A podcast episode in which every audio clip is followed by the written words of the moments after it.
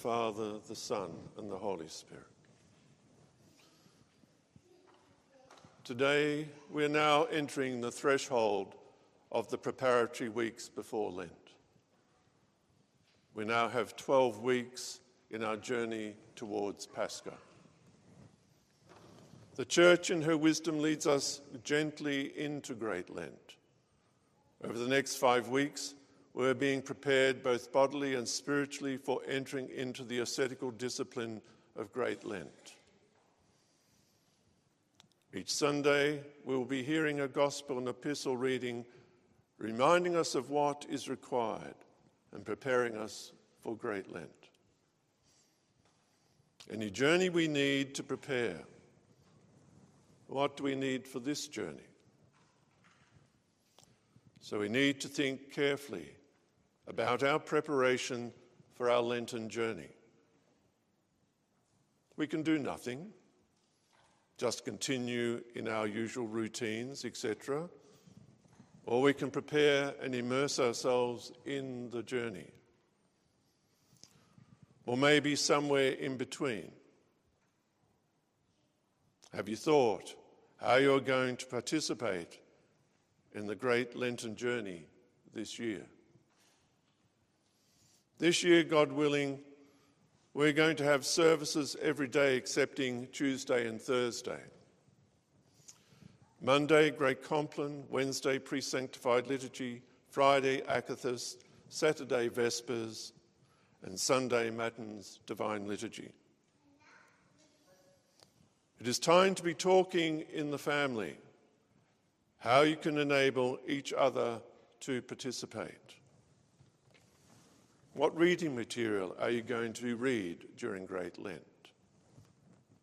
How are you going to manage social media, television, radio, etc.? These are things you need to seriously be thinking about. How much are you going to open yourself to encounter for an encounter with Christ? Today, the church reads the story of Zacchaeus in the Gospel of St. Luke. Zacchaeus was a tax collector, and sometimes we hear them referred to as publicans, in a very wealthy area of Israel. Because the lucrative production and export of balsam was centered in Jericho. His position would have carried both importance and wealth. I suppose none of us particularly like being taxed, but at least if the tax is collected honestly and is spent on useful public services, then we can agree to paying our taxes with goodwill. Zacchaeus, however, was dishonest. At least some of the tax that he collected went straight into his own pocket.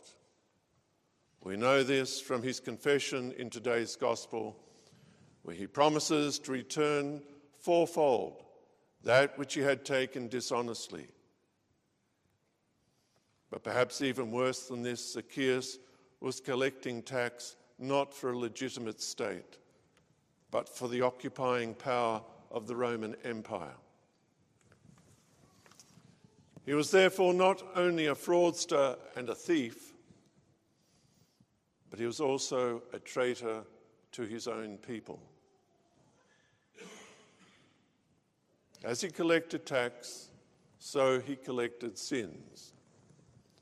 In that way, we too are like him, for just as children collect stamps of all colours and sizes and from all countries and stick them in albums, so we all collect sins and albums of sins of all colours and sizes and varieties. We, like Zacchaeus, are sin collectors, and every sin is a theft of God's grace fraudulent, and a betrayal of God.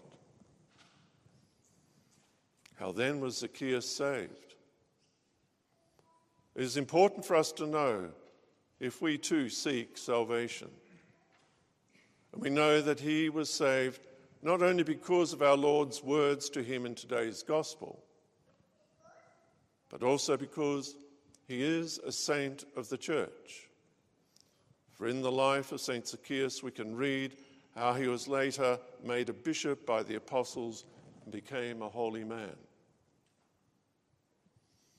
Zacchaeus was saved because he knew he was small and so had to climb up into the sycamore tree to see the Son of God, whom he desired to see.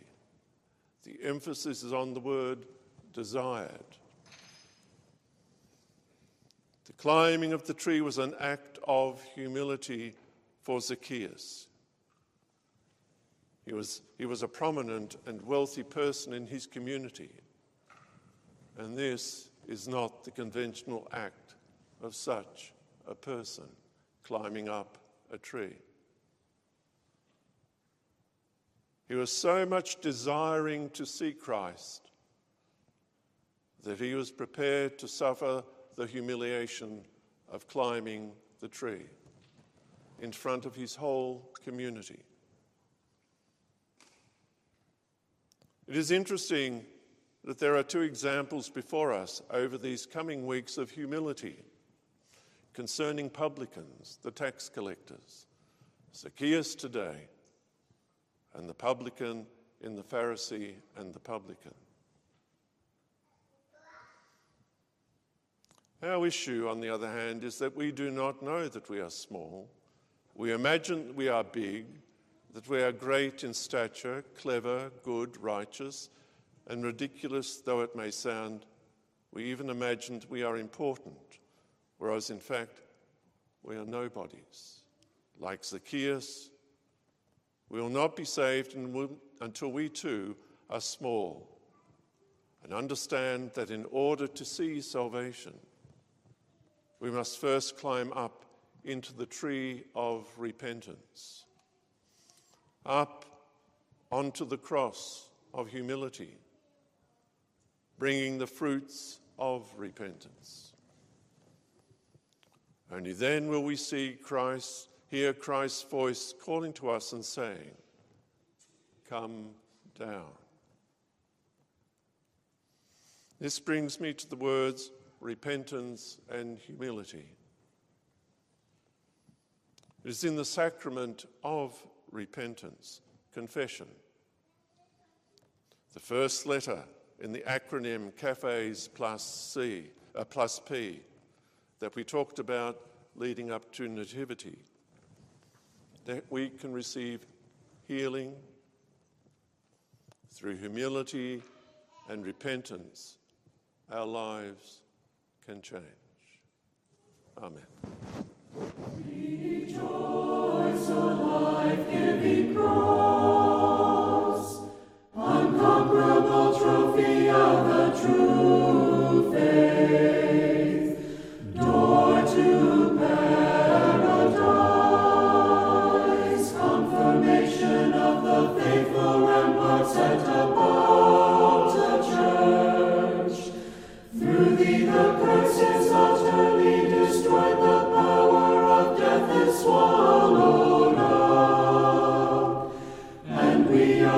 From earth to heaven.